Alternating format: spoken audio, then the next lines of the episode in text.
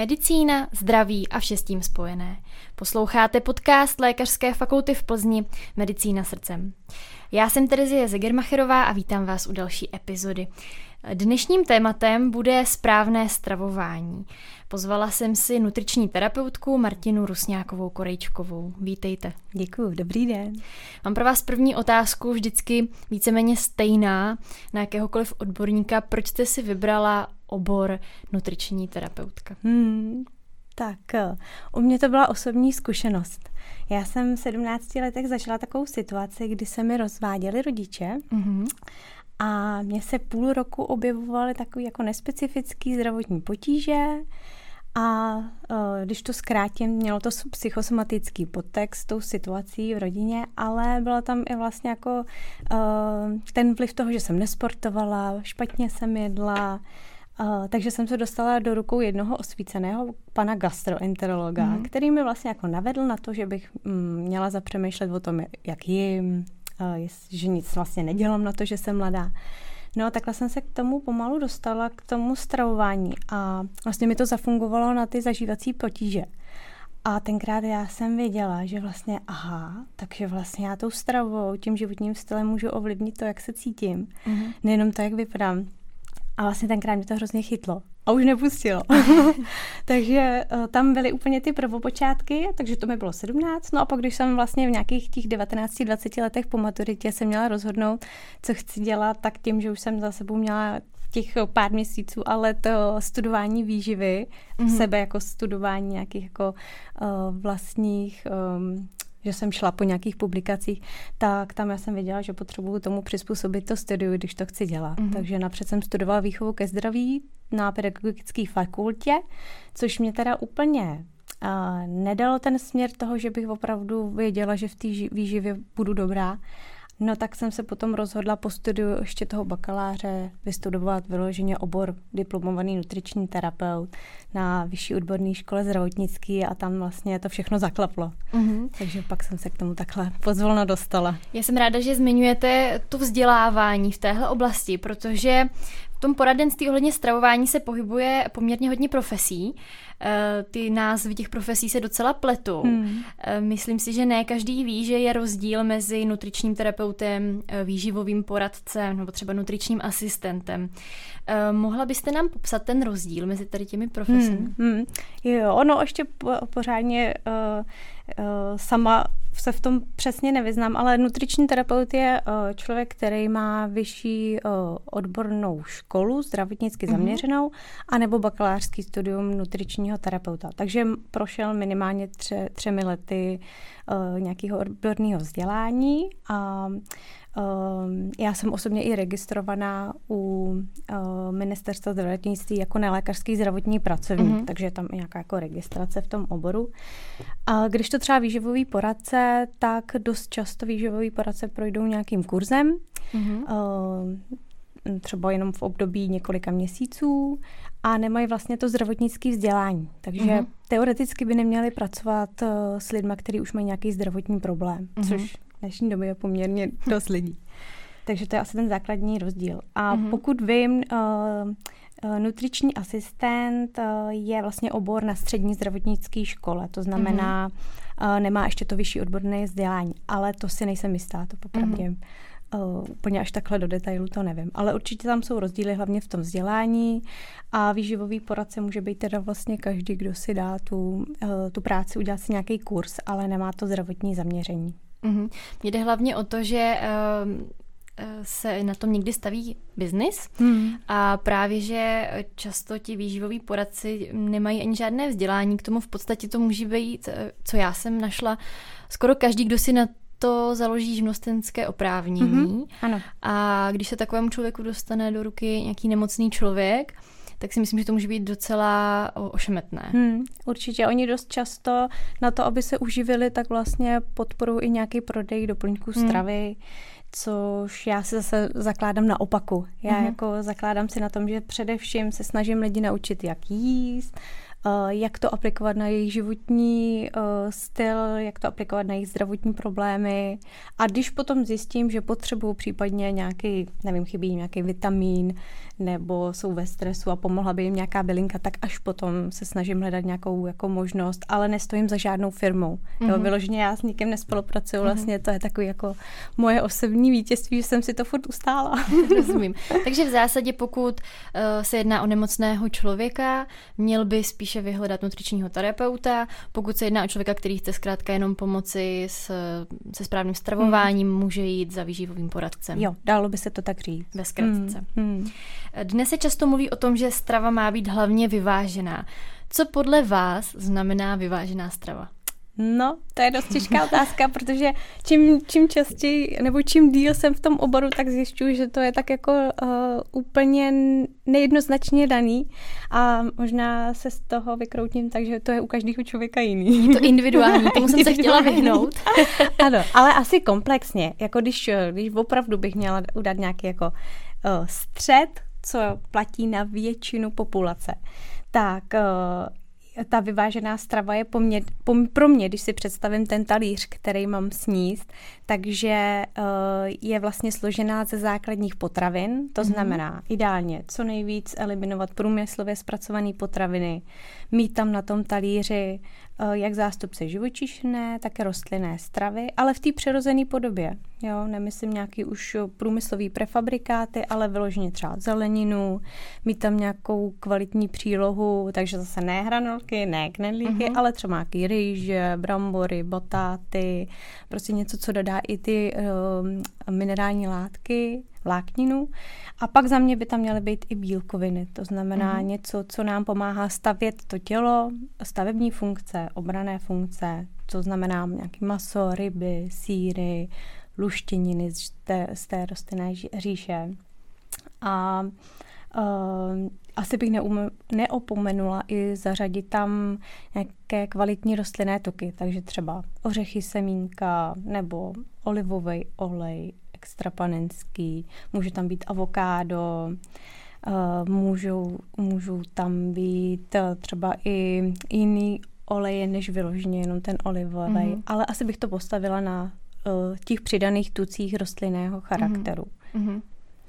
Uh, jste říkala extrapanenský olivový olej, to je takový fenomén, když olivový olej, tak extrapanenský. Proč? no, protože pro, pro mě neprošel tou rafinací. Mm-hmm. Ta rafinace už je zase pro mě nějaký proces v v té výrobě a já jako ideálně prostě mám nejradši tu základní stravu, tak která je pro člověka primárně úplně nejpřirozenější. Takže mm-hmm. čím víc pracovaná strava, tím si myslím, že se to vzdaluje od nějakých uh, původních dispozic, na co je to tělo vlastně jako stavení, mm-hmm. stavěný ev- evolučně. Chápu. E, tím jste udělala trošku oslý můstek pro mě k rozstravě. Mm-hmm. Jeden čas to bylo velmi jako populární. I když já si říkám, že od té doby, co vlastně člověk vynalezl oheň, má tak nějak tendenci ty potraviny teplně zpracovávat. E, co si myslíte o rozstravování? Hmm, hmm. Uh, já si myslím, že největší část úspěchu tím stoupencům, který tu rozstravu aplikují, je vlastně ten placebo efekt. Mm-hmm. Protože uh, jednak jí čistou stravu, jí v podstatě právě tu základní stravu, ale jednak vlastně věří tomu, že jim to pomůže. Takže možná, když bychom to vzali, tak, tak nejvíc pomáhá vlastně to placebo v té výživě, stejně jako třeba i v té medicíně bych si troufla mm. říct. A jestli je to dobře nebo špatně, to ro. Uh, já si taky myslím, že právě tím, jak se to naše tělo vyvíjelo, tak se přizpůsobilo i na tu vařenou stravu, teplně upravenou. A málo kdo z klientů mi řekne, že má problém s vařenou stravou. V podstatě je to pro to tělo přirozený. Takže já si myslím, že i vařená strava, ale zároveň i syrová, nakombinováno, mm-hmm. tak je možná zase taková ta cesta toho středu. Eh, bez nějakých extrémů. Mm-hmm. Placebo efekt. Věříte tedy v sílu myšlenky ve stravování? Mm, určitě. Určitě to mm, hraje velkou roli, protože to vidím i o, u klientů. Když jsou skeptický k určitým návrhům moj, mým, tak si říkám, aha, to by nemuselo fungovat, mm-hmm. protože už to oslabují tím, že tomu třeba tolik nevěří, nedůvěřují. A naopak klienti, kteří jsou nadšený, mají v tom takový klid, um, tom přístupu, mm-hmm. tak pak uh, jim ta třeba změna toho stravování funguje hrozně dobře, třeba na vývoj tělesné hmotnosti. Mm-hmm. A tam mhm. většinou, když jako uvěří tomu, že uh, jim to pomůže, to dost často tak je. Mm-hmm. Vy jste zmiňovala proteiny ve stravě. Teď mi přijde, že je taková proteinová doba. Všechny jogurty mají na sobě nápis protein. Ve skutečnosti je tam o jeden gram, možná i méně proteinu navíc a hned je to o 10 korun dražší. Mm. Všichni jít takový ty proteiny, takový, takové ty, ty, pudinky. ty pudinky, tak, přesně tak. A takové ty fitness proteiny. Jo. Co si o tom myslíte? No, jelikož jste si vzala do podcastu člověka, který vyloženě má rád přirozenou stravu, tak asi budu eh, zase monotónní v tomhle. Ale takže musíme říct, že proteiny jsou vlastně důležitý. Oni opravdu v tom těle sehrávají mnoho důležitých rolí od stavebních, obraných, eh, jsou to vlastně hm, i součástí transportních látek, hormonů.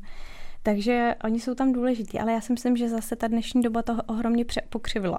Mm-hmm. Jo, že se proteiny eh, vynesly na pědestál a teď všichni vlastně vyhledávají jenom tu proteinovou stravu. A řekneme si, že je rozdíl mezi proteinem, když sníme kvalitní maso, eh, rybu nebo nějaký sír, oproti tomu, když se dáme proteinovou tyčinku, která je složená z nějakého sypaného proteinu, je v tom spoustu třeba stuženého tuku, přidaných uh, nějakých sladidel. Uh, takže po, podle mě je základ v tom, aby když už se lidi orientují na to, že chtějí přijímat proteiny, bílkoviny, mm-hmm. tak mají zase začít od toho základu. Postavit si ten uh, jídelníček na uh, množství bílkovin, ale v té kvalitní základní formě. A když si nějaký sportovec zjistí, že mu to vlastně nedostačuje vůči jeho výkonu například, tak až pak bych sáhla třeba po, po nějakým kvalitním proteinovým suplementu. Mm. Ale myslím si, že v každém případě ty proteinové tyčinky a proteinové pudinky potřebuje jenom úplný minimum lidí, ne jako žádný. Mm. Já si myslím, že jako dá se to uhradit. Mm, já si myslím, že eh, to spíš lidem přijde jako menší hřích, protože často jsou tam ta umělá sladidla mm. ještě, kromě tedy toho jednoho gramu proteinu navíc. Mm ale myslím si, a jsem ráda, že jste zmiňovala ty sportovce, protože tam je to asi opodstatněné, ten vyšší příjem bílkovin, kdežto, když chce člověk zkrátka se tak nějak jako jenom normálně dostat do, do formy, tak tím, že bude mít vyšší příjem bílkovin, přece taky vlastně naopak může přibrat. Hmm. může přibrat a může si i zatížit trávení. Hmm. Většinou mi klienti uvádí, že, jsou, že se cítí jako nafouknutý po, hmm. po nadbytku eh, proteinové stravy. A, a takže já bych v, v tom byla střídmá vyloženě. proto o tom je hodně důležitý ten kontext toho, co ten člověk dělá s tím, jak vlastně ty proteiny čerpá v té běžné stravě. A pak teprve bych přemýšlela o nějakých ještě náhražkách. Ale já dost často vidím, že je to naopak, že pro pohodlnost lidí je mnohem snažší vzít si proteinový puding, mm-hmm. protože se s tím nemusí připravovat. Mm-hmm.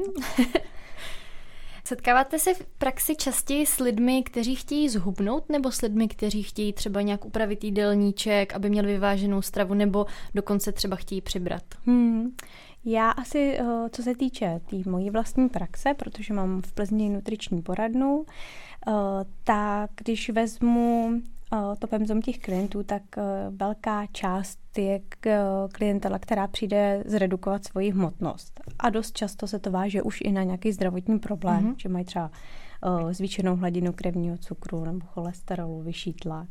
Takže těch je asi nejvíc. Ale mám tam i klienty, kteří vyloženě přijdou nabírat svalovou hmotu, a po době covidový eh, mi tam přibylo i ohromně slečen s poruchama příjmu potravy. Takže mm-hmm. tak jako sklony k anorexím, k podvýživě, takový ty psychologické aspekty toho stravování, že mají třeba pokřivený obraz vůči sobě, ale i vůči i tomu jídlu, takže těch, eh, těch se mi tam taky nakumulovalo dost mm. a vlastně aniž bych chtěla, tak jsem se na ně i takhle nenápadně zaměřila. zaměřila. Mm. Já jsem ráda, že to říkáte, protože uh, bych nerada tady tím dílem podpořila hubnutí, ten fenomén toho hubnutí, který podle mě v dnešní době zaplňuje sociální sítě. všichni radí, jak správně by se mělo jíst, jak zhubnout, jak se vyrýsovat, jak cvičit. Mm. Opravdu jsou toho ty, ta plná reels na Instagramu třeba. Eh, spíš jsem chtěla to hubnutí pojmout z takového toho, toho komplexního pohledu, kdy zkrátka obezita je rizikovým faktorem pro řadu kardiovaskulárních chorob, eh, i pro pohybový systém, zatěžuje hmm. klouby a tak dále. A hodně se mluví o kalorickém deficitu. Není to dnes trošku nadhodnocené, protože přeci i obézní člověk může být v kalorickém deficitu. Hmm, hmm. Jo, kalorický deficit je vlastně takový fyzikální princip, kdy to tělo dostaneme uh, do bilance, kdy energetický výdej toho těla, ale výdej nejenom uh, tím vlastním provozem, ale výdej třeba pohybem, tak je vyšší než energetický příjem hmm. z jídla a nápojů. To je kalorický deficit. To byl vždycky princip hubnutí. Hmm. A funguje na klienty, kteří přijdou, třeba řeší nadváhu nebo obezitu a, a jí vlastně nadhodnoceně. To znamená, že ten jejich výdej je nižší než ten příjem. Prostě mm-hmm. jí víc, než by potřebovali. Nestíhají to vydat. Tak na ty dost často platí, že snížíme lehce energetický příjem ze stravy, mm-hmm. třeba o nějakých, dejme tomu 20%, Oni se dostanou do svého kalorického deficitu, deficitu a začnou hubnout. Mm-hmm. K mhm. tomu třeba předají pohybové aktivity, zlepší spánkový režim a podobně. Na ty to funguje poměrně dobře. Horší je situace s klienty, kteří už dlouhodobě jsou v, jakoby v podhodnoceným uh, energetickým příjmu vůči tomu svýmu výdej. Hmm. Takže když to řeknu jednoduše, eh, přijde mi paní, která celý život drží střídavě diety a vlastně tím, že jí přestávají neustále fungovat, tak pořád snižuje jídlo. Mm. Ale ona vlastně potřebuje nějaký energetický příjem na to, aby utáhla to svoje tělo. A dostává se do extrémní uh, dejme tomu podvýživy, protože jí prostě málo, než by vůbec to tělo potřebovalo. A tam vlastně jako je uh, v podstatě nesmysl jít do dalšího kalorického deficitu, protože ona už jí dost často málo. A zajímavé je, že to jsou klienti, kteří právě přichází s tím největším stupněm obezity a hmm. nadváhy, mm. spíš obezity. Takže ne vždycky ty, co toho na sobě nejvíc nosí, jsou ty, co nejvíc jí. Mm. Někdy to bývá i docela naopak. Takže takovej, uh, taková jako hm, terapie je vlastně uh, dovyživit to jejich tělo tou kvalitní stravou na to, co oni dokážou reálně spotřebovat mm-hmm. a pak teprve můžou jít do toho kalorického deficitu. Mm-hmm. Teď nevím, jestli to bylo dostatečně srozumitelné. Já myslím, že ano. myslím si, že v praxi se taky musíte setkávat eh, s takovými těmi chronickými dietáři, Eh, jaké nejbizarnější diety jste kdy slyšela od svých klientů? Tak pro mě asi nejbizarnější, když uh, lidi dokážou opravdu jíst dlouhodobě pod to, co to tělo potřebuje. A ještě si myslí, že jí hodně. Jo, dám příklad, když třeba jí uh, jedno, dvě jídla denně, malinký porce a vlastně myslí si, že už toho snědli hodně. To mně přijde jako bizarní, že vlastně kolikrát nemáme ani představu, kolik je ta normální porce pro toho běžného člověka. A kolik je ta normální porce? to je pro každýho jiný. hmm. Tak dejme si takového běžného občana České republiky. 8 hodin práce, teď mě možná někdo bude chytat za slovo, ale dejme, dejme tomu 8 hodin denně práce, hmm. přijde unavený domů, obstará rodinu, Jaká je hmm. normální hmm. porce? Já si myslím, jako když bych to převedla na energetický příjem, když hmm. se o tom bavíme, tak pokud je to člověk, který eh, má sedavou práci, tak stejně bych mu na takový to pokrytí těch jeho energetických potřeb eh, nějakých 8-9 tisíc kilojoulů určitě mm-hmm. za den pokryla. Jo, mhm. a to, to vlastně nemá skoro žádný energetický výdej, ten záměrný. No, on, on vydává tím, že je, že mm-hmm. to jeho tělo pracuje, ale pokud by zvyšoval energetický výdej pohybem, začal by se více hýbat, tak tam vlastně konstantně k tomu musí růst i ten energetický příjem. Mm-hmm. Ale dokážu uh, říct, že mi pak přijdou takový muži a když projedeme je, jejich dlouhodobý stravovací režim, mm-hmm. tak já třeba zjistím, že jí dlouhodobě jenom 5000 kJ. To nestačí ani mě.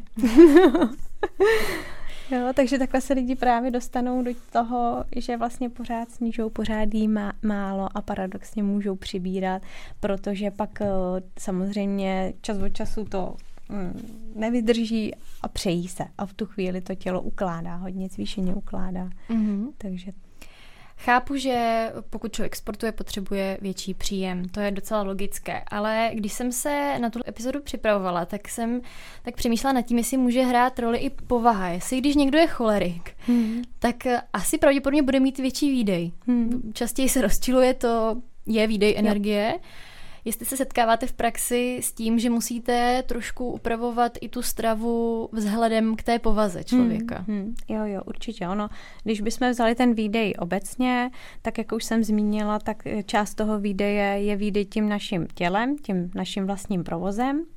Uh, druhá část toho výdeje je to, že celý den neležíme, ale běžně uh, máme ty činnosti, hmm. takže jdeme do té práce, uklízíme doma, staráme se o děti, takže to je další část výdeje. Uh, pak je ten záměrný pohyb, to už jsou vyloženě ty sportovní aktivity, pohybové aktivity.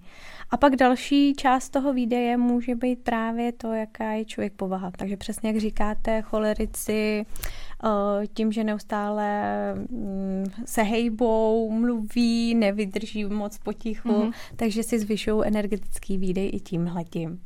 A eh, krom toho vydáváme energii už jenom tím, když tu, tu, eh, to jídlo přijímáme, protože tím, že se najíme, tak zase zvýšíme energetický výdej, protože to tělo musí vynaložit energii na to, aby si s tou stravou poradilo. Takže vlastně paradoxně čím víc člověk jí, tak ještě se ale víc vlastně vydává ty energie. Mm-hmm.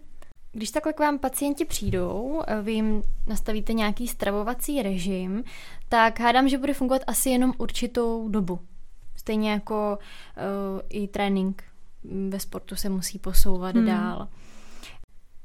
Čím to je, že Eh, ti klienti třeba ztratí motivaci? Hmm, hmm. No, může tam být víc faktorů, ale podle mě jednak je to o tom, že si už třeba po nějaký době zajeli nějaký režim, třeba jim funguje, ale hmm. vlastně pak zjistí, že ta jejich motivace byla jenom nějaká povrchová, protože třeba chtěli zhubnout na nějaký určitý číslo na váze, nebo do šatů, nebo nějaký společenský události a teď třeba tam se dostanou, ale vlastně co pak s tím dál? Tam jako chybí ten další krok dopředu, kdy je asi důležitý zapřemýšlet se o tom, proč eh, chci hubnout dál, nebo proč eh, chci jíst zdravě dál, nebo proč eh, chci si udržovat svoji hmotnost. A tam já tomu říkám, že tam jde o nalezení nějakého vyššího smyslu, vyššího záměru. Mm-hmm. Protože uh, pokud ho tam člověk nemá, tak dost často u toho nevydrží. To jako říkám na rovinu, mám tu zkušenost mnoha klienty, který ze začátku jsou nadšený, jdou do toho, funguje jim to, ale je to právě takový to klouzání po tom povrchu. Mhm. Nenašli tu ten vnitřní motor, který třeba já mám, pro mě je vnitřní motor pro číst zdravě nebo relativně zdravě. Uh, že tady chci to tělo um, udržet v nějaké formě kvalitní dlouhou dobu, protože já si myslím, že to úplně není o té délce života, i když asi taky, ale hlavně o té kvalitě, mm. že stávám s tím, že mi nic nebolí. A když je člověk mladý, tak se to asi neuvědomuje. Ale já tím, že jsem zažila v těch 17 už ty, ty bolesti toho zažívacího traktu, tak už tenkrát jsem si uvědomila, že to zdraví je důležitý, že to je vlastně nějaká priorita. Takže ten vyšší záměr tam mám. Takže to bych doporučila lidem, když už uh, chtějí měnit stravování, hubnout, nabírat, ať tam krom té vizuální stránky nebo nějakého pocitu spokojenosti najdou i nějaký ten vyšší smysl v tom. Mm-hmm. Čili říct si, že ten náš obsah je důležitější než ten náš obal. Hm? V podstatě. Jo. jo. Jak je to s rozložením stravy během dne? Dřív se říkalo, že eh, by se mělo jíst takových 5-6 porcí, ale ukazuje se, že to zase není úplně tak ideální, eh, protože více porcí denně to znamená větší výkyvy glukózy, mm. tím pádem i větší produkce inzulínu, s tím souvisí třeba následně inzulinová rezistence a tak dále. Jak to vnímáte vy? Kolik tak těch porcí denně? Hmm. Bude to zase individuální, ale to nechci slyšet. jo, jo. Tak taky, když jsem začínala studovat, tak to, to bylo to doporučení pětkrát denně. Dneska opravdu už se zase spíš uh, ty doporučení nutriční vrací k tomu nízkofrekvenčnějšímu stravování, mm-hmm. teda třeba rozložit to třeba jenom do třech jídel denně. A asi bych řekla, že to hodně záleží na tom typu člověku. Jo, um, jsou, uh, jsou klienti, kteří třeba ne, ani jako neují velký objem na to, aby to svoje pemzum té stravy dokázali sníst jenom ve třech jídlech. A je pro ně výhodný si tam tu svačinu třeba dát. Mm-hmm. Nebo sportovci, kteří mají velký energetický výdej, tak je pro ně zase lepší tu stravu třeba rozložit do pěti, čtyř porcí na to, aby to všechno ujedli, když ještě mají ten čas mezi těma tréninkama. Ale znám i sportovce, který jenom třikrát denně, právě protože mají tak dlouhý tréninky a nestíhají uh, ujídat těch pět jídel, ale o to víc vlastně uh, jde o to, aby si tu stravu rozložili do těch třech jídel. Tím pádem ten objem té stravy se samozřejmě zvětšuje. Takže já bych to, když to zase bych měla nějak jako zobecnět, tak bych řekla tři až pětkrát denně je v pořádku s tím, ať si to klidně vyzkouší lidi. Mm-hmm. Ať si vyzkouší třeba měsíc jíst třikrát denně, ať si vyzkouší z čtyřikrát denně, další měsíc a další měsíc třeba pětkrát denně. Co to vlastně bude s nima dělat?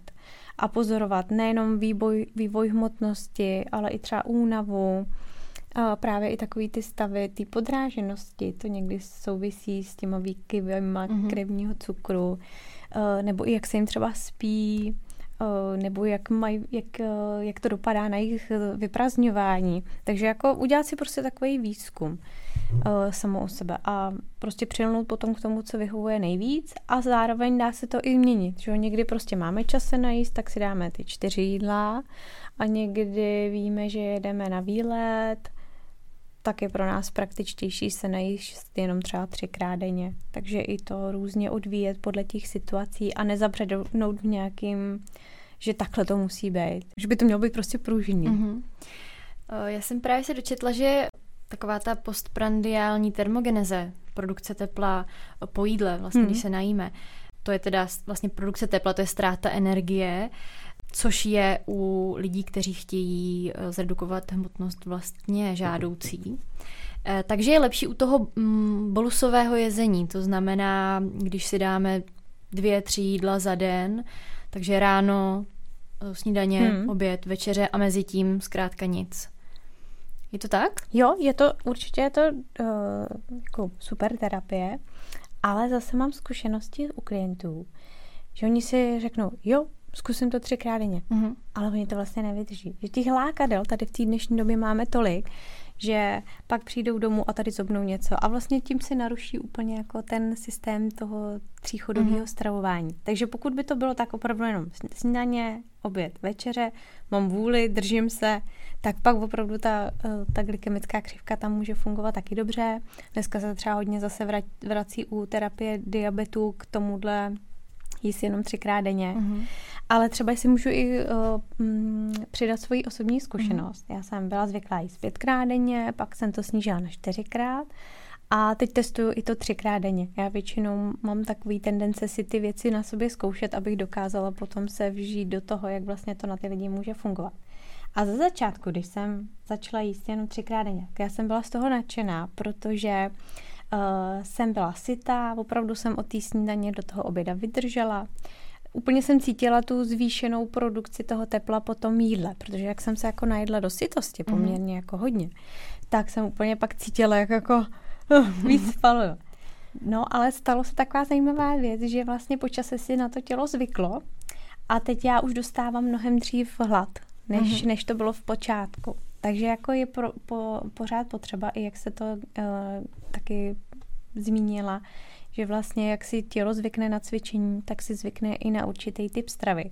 Takže není i od věci tomu tělu dávat i různé stimuly. Mm-hmm. Třeba po čase to změnit zase, nebo něco tam někde poupravit, změnit, poladit.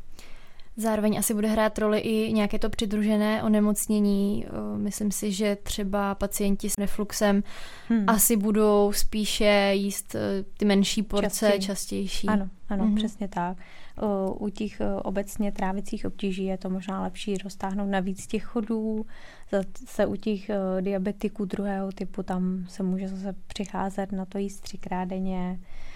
Takže ale já si furt myslím o tom, že nejlepší to vyzkoušet. Dalším takovým tématem jsou biorytmy a jezení pozdě večer. U nás je to docela vnímáno negativně, jezení pozdě večer, ale takový jižani, Španělsko, Itálie, tam je to docela běžné. Ještě mě napadá vlastně Ramadán, tam, tam je to jezení úplně po západu hmm. slunce. Je to tedy v našem prostředí opravdu tak špatné jíst pozdě večer? Hmm. Já si myslím, že obecně za to pro to nastavení těch lidí v České republice je lepší, když tu stravu uhradí přes den a mhm. večer spíš jako jsou střídnější, protože my pořád nejsme zvyklí pracovat třeba až o 10 hodin, že bychom si přispali. Dost často mi klienti říkají, že pracují od 7, od 8, tím pádem chodí spát třeba v 10, v 11, když to klapne mm-hmm. dobře. Takže ideální by bylo, aby tu večeři si dali s nějakým odstupem, aby to tělo už se ve spánku nemuselo zabývat trávicími procesy, ale mohlo vyloženě regenerovat, odpočívat. A, takže já třeba osobně jsem zastáncem spíš uh, uh, ty večeře umírnit, dát včas, jo, jak, jak je tady jako obecně zvykem třeba na tu sedmou hodinu, šestou. A po případě v individuálních případech, tak tam třeba zařadit nějakou pozdější stravu, ale zase tomu asi musí být přizpůsobený celý ten den, no, že ten člověk si pak přispí a může spát třeba do devíti, tím pádem se mu to vlastně všechno posouvá, chodí mm-hmm. spát díl. Takže přizpůsobit to uh, tomu svému režimu. Mm-hmm. Co pečivo? Přijde mi, že uh, se úplně tak jako negativizuje, že pokud chce člověk zhubnout, a vlastně nejenom kvůli tomu hubnutí, ale obecně kvůli trávení, že je lepší pečivo nejíst. Je to mýtus nebo ne? Mm, já si myslím, že spíš je to o tom, že my toho pečiva sníme hromadu. Mm. Že asi a zase poznamenaná kvalita. Jo, dřív, když lidi prostě měli uh, kvalitní kvasový chleba, mm. uh, pak šli a vydali tu energii, ale my většinou jíme velké dávky pečiva, ještě třeba v nekvalitním složení a sedneme si za ten počítač, tak pak samozřejmě v tom kontextu celkový té doby to pak uh, může uh, dopadat na to, že lidi třeba potom přibírají. Jo, takže neřekla bych zase, že pečivo je špatně, spíš bych zase dbala na výběr, jít uh, uh, ideálně třeba do nějakého kváskového chleba nebo nějaký chleba, který je hodně semínkový a uh, já třeba osobně doporučuji klientům, když si to tam zařadí jednou denně, myslím si, že je to taková ideální mez. Jo, že když potom mají, by měli chleba ke snídaní, k obědu a večeři, tak už zase si říkám, jestli už to není jako nad, nad, nadnesený ten, mm-hmm. ta konzumace toho pečiva. Takže taková kajzerka není asi úplně vhodná. Mm-hmm. Nekupuju to. dobře. uh, Co takové to snídání ovesných kaší? Je ta ovesná kaše dostatečně výživná pro nás a vhodná na to ráno? Hmm. Um, mě, mě ovesní kaše taky chutná, když je to vyloženě z loček, je tam ovoce, není tam přidaný nějaký sladidlo, mm. jsou tam třeba ořechy.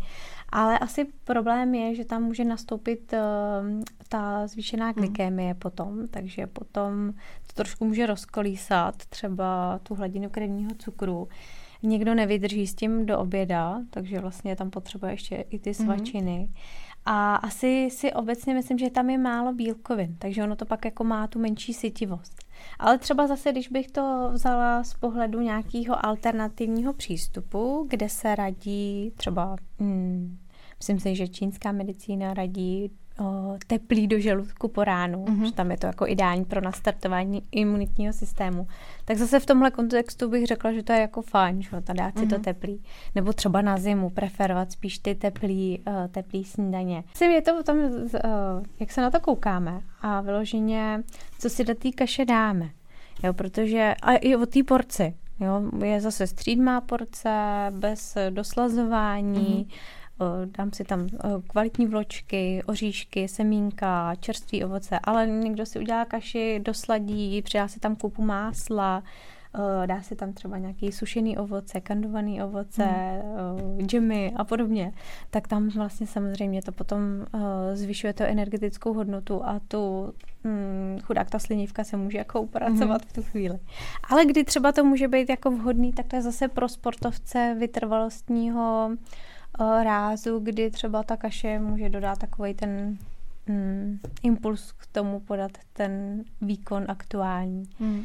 A u někoho to taky tak není. Mhm. Někdo, mm. znám sportovce, který zase sacharidy ponižují a mají v té stravě spíš eh, převahu tuků a bílkovin, taková ta low mm. carb strava a taky jim to funguje. Mm. Jo, takže opravdu je to, tam asi si to vyzkoušet. Takže ti si dají do kaše víc tvarohu než obecných vloček, to už to mají. jo, jo, ale ono asi jako, eh, když bychom si uh, pak řekli, že vlastně si dáme tu ovesnou kaši, a zase sedneme si za ten počítač, tak to bude mít jiný uh, vliv na to tělo, než když potom bychom měli práci, která je třeba fyzicky uh, aktivnější. Mm-hmm. Takže vždycky je to i o tom kontextu. No. Mhm, dobře, takže když někdo má sedavou práci, tak co byste mu doporučila snídat? Hmm. Mně by se třeba, uh, uh, když by, chcete vyložit nějakou tu sladkou variantu nějakou, nebo i slanou. Pojďme dát sladkou i slanou. tak třeba sla, sladká varianta, pokud eh, by to byla vyloženě ta kaše, tak já už bych ji nedoslazovala. Snažila se, bych se tam uh, přidat víc přirozených bílkovin, to znamená třeba do té kaše přimíchat trochu skyru nebo tvarohu, aby tam bylo víc těch bílkovin.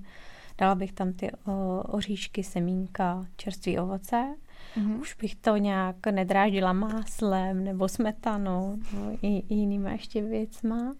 Nebo vhodná snídaně může být třeba tvarou, řecký jogurt, skyr s vločkama nebo nějaký kvalitní mysli, zase oříšky, semínka, ovoce. Aby jsme mm-hmm. tam měli od každého něco, zase v tom těle to sehrálo tu tu dobrou uh, startovní pozici té snídaně. A pokud by to byla slaná snídaně, tak tam bych třeba sáhla zrovna po tom kváskovém chlebu uh, se zeleninou a určitě bych to doplnila klidně větší dávkou bílkovin. Takže mm-hmm. nějaký sír, kotyč, vajíčko, mm, vysokoprocentní šunka. Zase říkám to z takového toho rámce toho, co nejvíc lidí Mm. Jo, ne, nejsem zaměřená teď na nějakou jako jednostranou stravu, jako low carb nebo naopak vegetariáni, prostě takový to, co lidi nejvíc konzumují. Takže zase od každého něco. A ty porce se hodně odvíjí od toho, co člověk dělá, eh, jakou, jaký má i eh, charakter mentální práce, jestli vlastně hodně pracuje i hlavou.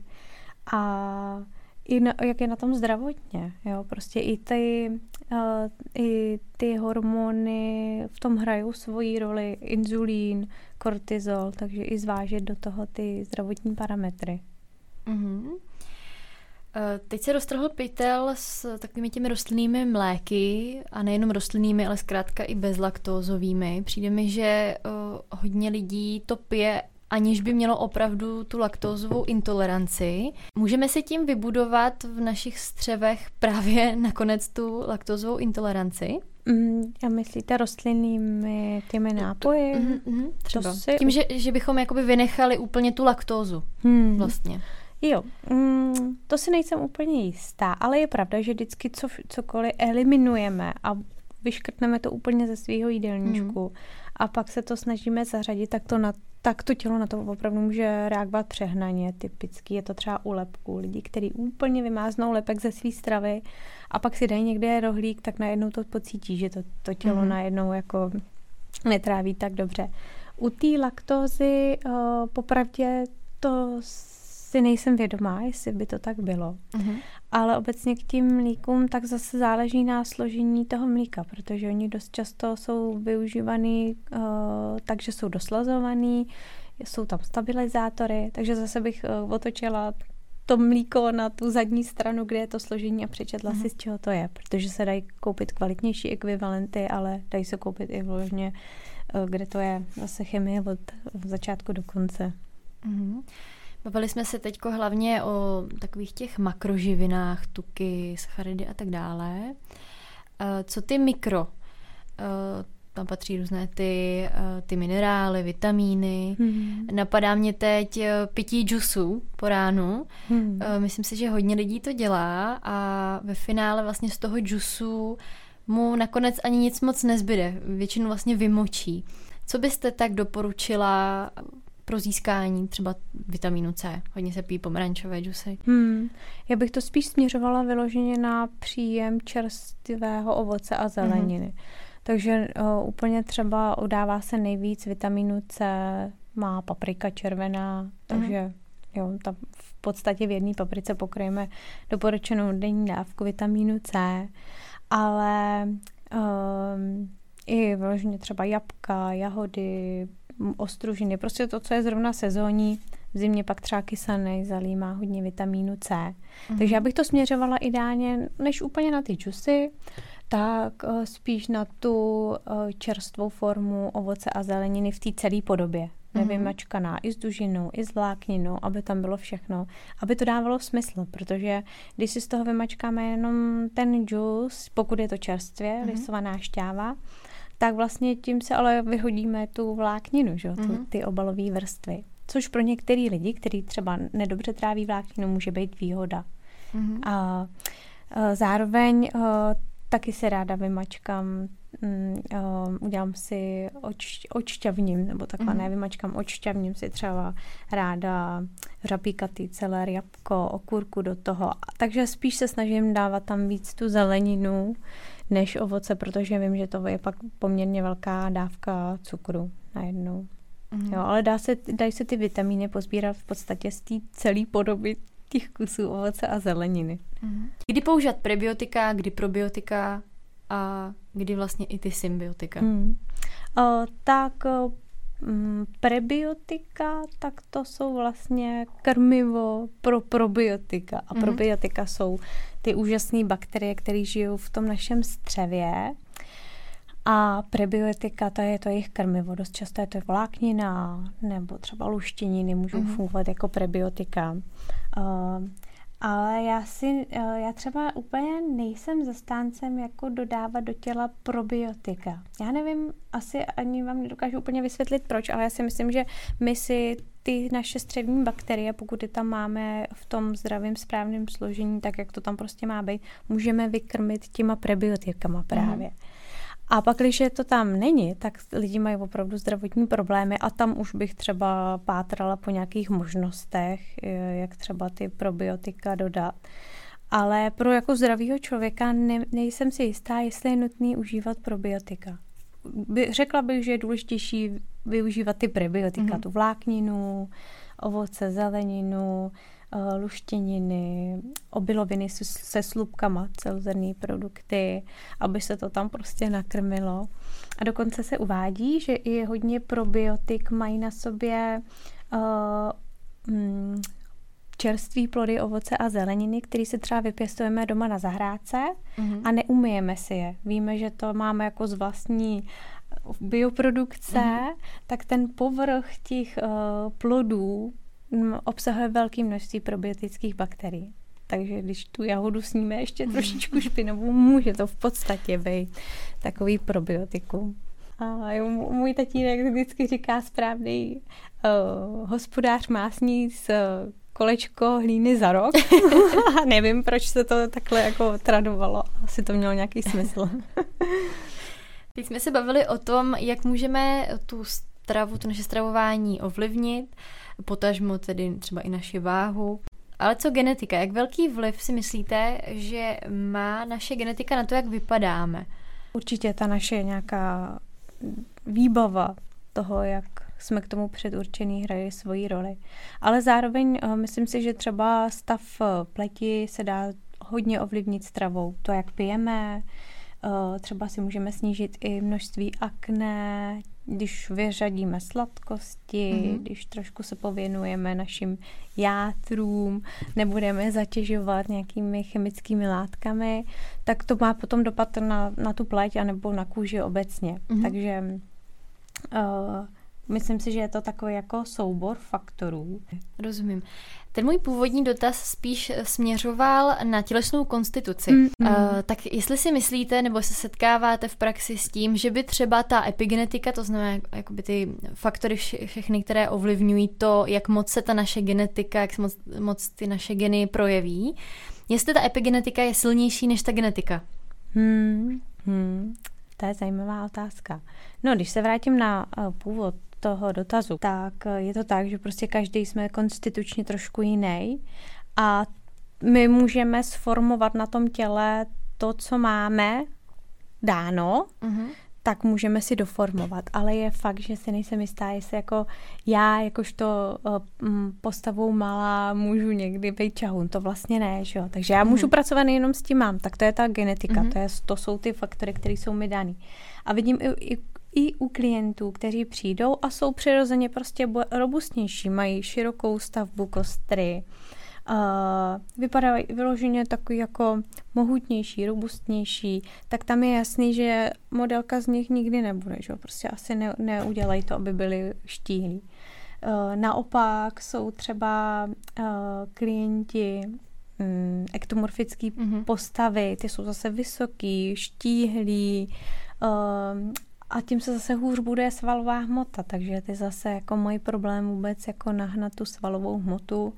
Dokonce mám i několik klientů, kteří přijdou s velmi štíhlou postavou a jsou z toho nešťastní, protože okolí jim říká, ty nejíš, vypadáš nemocně, podívej se, musíš přibrat, jo, a oni vlastně jsou frustrovaní z toho, že jsou štíhlí a nedaří se jim přibrat, mm-hmm. že oni, když se snaží jíst, tak jim to nejde. Takže tohle to, ano, to rozhodně ovlivňuje to, jak budeme vypadat.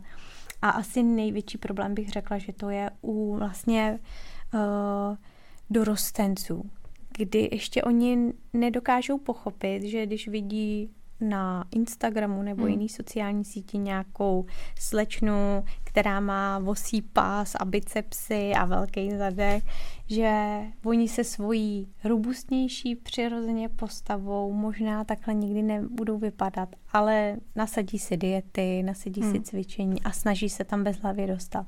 Tak tady si myslím, že je obrovský díl na edukaci toho, aby ty mladiství pochopili, že jsme konstitučně opravdu uh, každý jiný a že my můžeme formovat to tělo do určitý míry, ale že ten s tou robustní postavou by neměl po tom svém těle chtít dostat se do té postavy té modelky, což si myslím, že se jako málo ví mezi těma mladistvíma. Mm.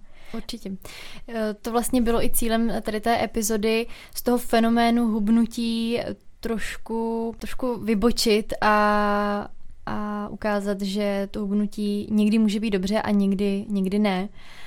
A máte pravdu, že na těch sociálních sítích se vytvořil takový jako ideál postavy. Já, když mi přijde do poradny uh, nějaká mladá slečna a bavíme se o stravání, myslím si, že vždycky jim ukážu, mám tam po, v počítači obrázek těch typů postavy, oni jsou základní tři taková jako paušalizace do třech kolonek, vyloženě vysoká štíhlá postava, pak je takový ten mezomorfický typ postavy, který třeba má právě ty ženský tvary, dobře rostou tím holkám i svalová, svalová hmota. A pak je takový ten třetí typ, to jsou takový ty prostě robustnější postavy, takový ty podsaditější. Hmm. Takže já jim to vždycky ukážu a řeknu jim, kde asi se můžou přibližně pohybovat a co se s tím dá dělat. A snažím se tam jemně vysvětlit, že oni nemůžou chtít, aby vypadala jako ta jejich mm-hmm. kamarádka, která má tu postavu té modelky. Mm-hmm. Čili vlastně v tom není uh, nějaká všeobecná norma, ale každý máme nějakou svoji normu, kterou mm. můžeme lehce vychýlit, ale má to svoje hranice. Mm, určitě, jo, jo.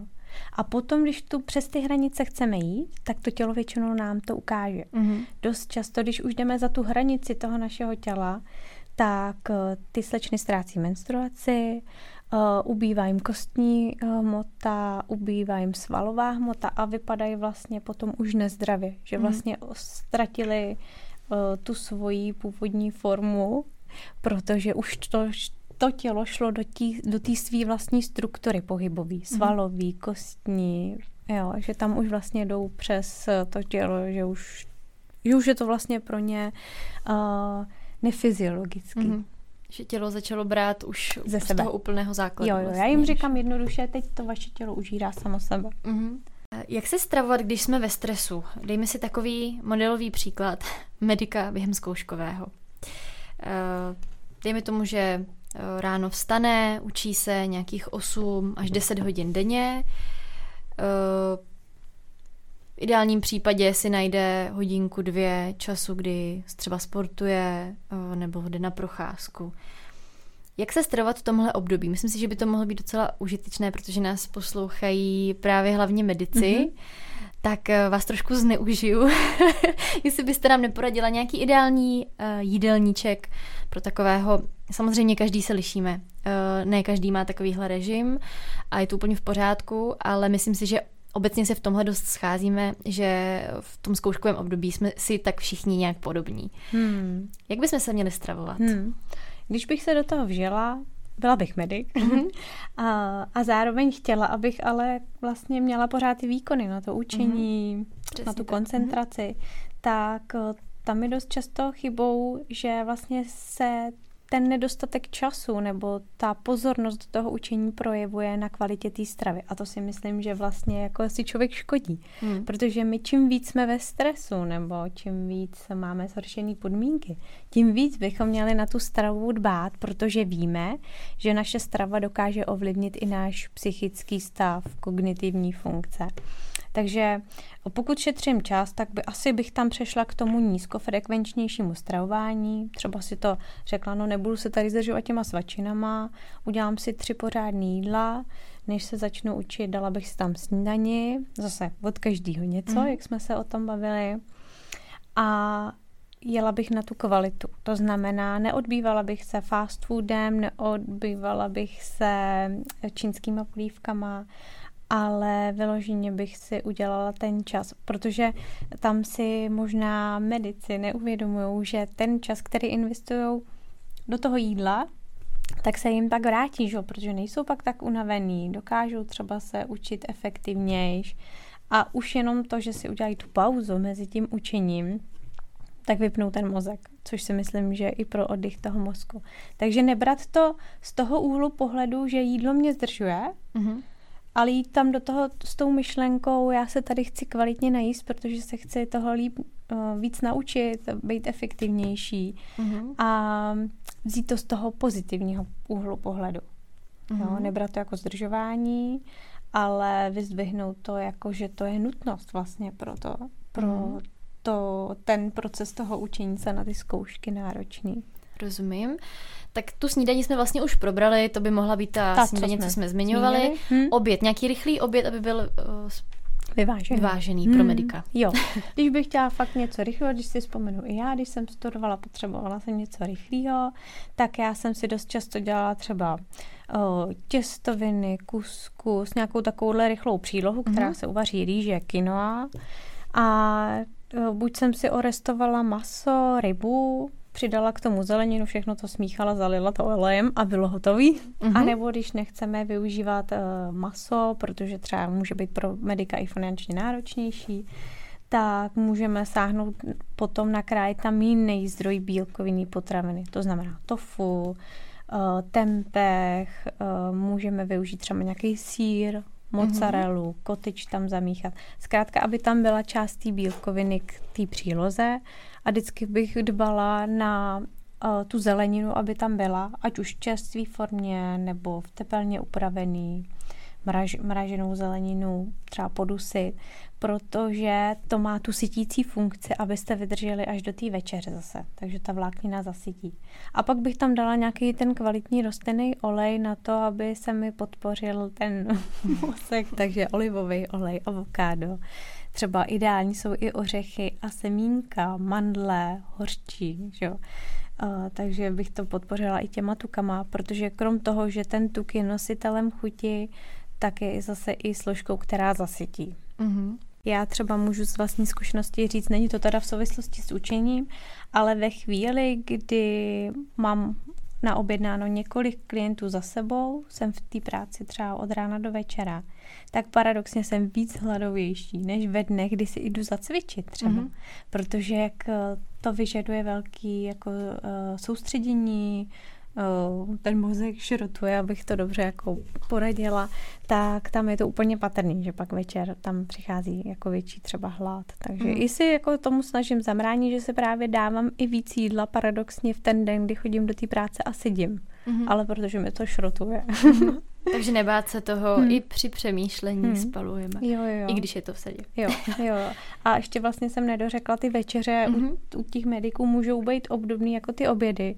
Když chci ušetřit čas, můžu si toho udělat víc, dát si druhou půlku na večeři, nebo tam pak můžu využít zrovna třeba to pečivo, nebo si udělat nějakou rychlou tortilu se zeleninou, něčím ji naplnit, málo majonézy. Mm ale nějaký zase takový jako uh, rychlý jídla do deseti minut, nebo se zase uh, třeba dát tu nějak vajíčko, zeleninu, něco k tomu, nějakou přílohu, zase nějaký ty rostlinný ole. Vlastně mi tam furt ty, všechny ty složky, pokud bych mluvila v obecném rámci, mm-hmm. aby tam byl, byla ta sytost, aby jsme tím zabránili třeba nějakým chutím, protože se dokážu představit, že při tom učení budou takový tendence furt něco uzobávat a člověk je unavený, tak se jde projít do, do té skříně, kde má ty potraviny, že, tak se tam něco. Takže ideálně se co nejvíc zasytit, aby ty chutě tam přicházely co nejmíň. Mm-hmm. A když už zoba, tak třeba má nějaký ty mandle, oříšky na podporu zase toho mozku. Na závěr jsem si připravila takové sladké téma, eh, tím je čokoláda. To, že čokoláda hořká je samozřejmě lepší než takové ty různé náhražky plné tuku a, a cukru, to je asi jasné. Ale jaké jsou vlastně benefity té kvalitní čokolády? Ať skončíme nějak pozitivně. Hmm, tak já, když si představím čokoládu, tak se mi tam vybaví velké množství hořčíků, uh, může to působit jako takový přirozený zlepšovač nálady, uh, no a obecně i mm, nějaké množství různých polyfenolů, mm-hmm. takový ty ochranný, ochranný látky, které máme, chrání naše buňky. A ono kolikrát je to prostě rituál pro lidi, že se jako, když, když to umí střídmě, tak prostě, že si to dopřejou, takovou chvilku klidu, chvilku pro sebe, dají si ten kousíček té čokolády, tak to může fungovat. Je jako taková ta, když třeba drží nějaký jako redukční režim nebo mají prostě nějakou zásadov, zásadovou stravu a ta čokoláda jim to ne, dost často nenabourá, tak tam může být takový jako ten psychický oddech toho, že si to prostě dají a mají v tom ten, ten rituál toho, že když se tím nepřejí, tak to může fungovat a dobře to zapadat i do, třeba do těch diet redukčních. Mm-hmm. Ale musí tam být to množství teda. Rozumím. To je myslím hezké na závěr. Hnedka po dotočení si půjdu dát kousek kvalitní mm. čokolády. Jo. Děkuji, že jste byla hostem našeho podcastu. Taky děkuji za pozvání. A vy posluchači si taky běžte dát kousek kvalitní čokolády a budu se na vás těšit u dalšího dílu podcastu Medicína srdcem.